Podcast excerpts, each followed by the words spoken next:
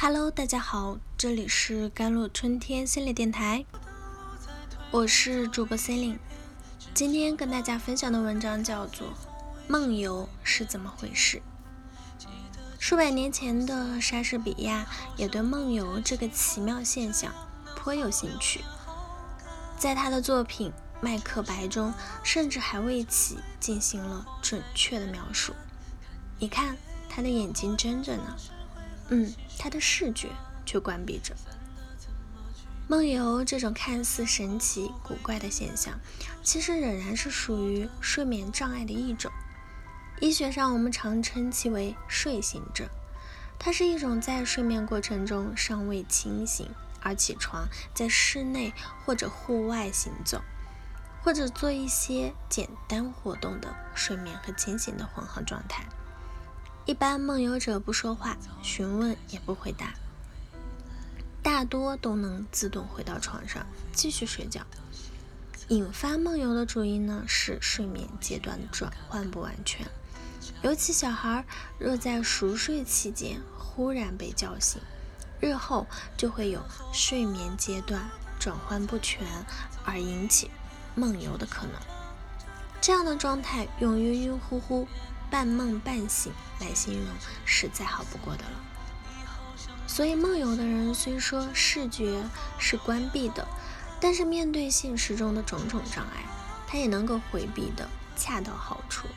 有的时候你甚至可以与他进行对话，他还会回答你一些问题。不过语言自然也是半梦半醒，模模糊糊的，让人听不清楚，不知道。他到底在说些什么？流行病学的研究指出啊，睡行症的发生率大约为百分之一到百分之五，主要是发生在儿童身上，成人只占少数。根据美国斯坦福大学医学院的最新研究表明，约百分之三点六的成年美国人可能都患有梦游症。该研究还显示，梦游与某些精神疾病。存在着关联，如沮丧或者焦虑等。另外，从研究结果中还可以发现，成年人梦游的状况比之前估计的更普遍。关于梦游原因解释也是多种多样的，其中生理心理学认为有一种一定的遗传因素。那一项研究发现啊，同卵双生子。出现梦游的一致性达到了百分之零点五五，而异卵双生子亦达到了零点三五。百分之二十四的梦游者的家人也有同样的毛病，而且有百分之五十的梦游者有特殊的与免免疫系统有关的标记的基因，这种基因平均四个人就有一个。除此之外呢，他们中还有百分之二十三有精神方面的疾病，有百分之十八有神经方面的疾病。瑞士大学博士啊推测，这些疾病可能都与梦游有关。另外一方面呢，精神分析创始人弗洛伊德则认为，梦游是一种潜意识压抑的情绪在适当的时机发作的表现。那其著名的本我。自我、超我人格学说正好能形象地解释梦游的原因。当本我力量集聚到一定程度时，他们冲破了执勤的自我的警戒，面对来势汹涌的本我力量，执勤的自我只好睁一只眼闭一只眼。个别执勤的自我还会被抓来做帮凶。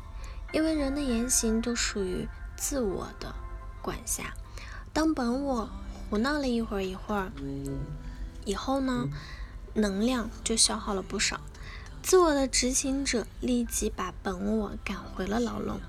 为了逃避超我的惩罚，自我的执行者知情不报，结果梦游者醒来以后，便会对刚才发生过的事一无所知。嗯，美国的加利福尼亚睡眠障碍中心的负责人 Michael，那他表示，当你叫醒梦游者时，他们可能会被吓一跳，或者是感到无所适从，但认为这会让他们因惊吓过度而死亡，则完全是耸人听闻的谬论。至少我从来没有听说过有确切文件记载过有人因此而被吓死。目前治疗梦游症最直截了当的方法仍然是厌恶的疗法，也就是将梦游的人从梦游的状态中叫醒，或者是中断他的梦游行为，通过厌恶的疗法让梦游者脱离梦游状态，打破了梦游者的行为的定式。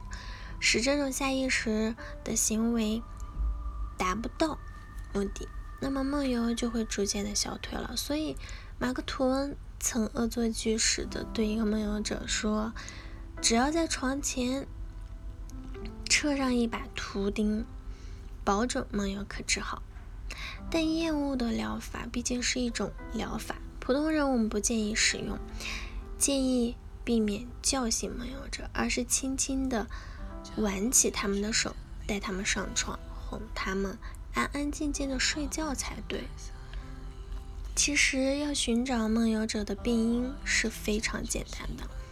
梦游者的梦游行为十有八九代表了他内心深处的想法。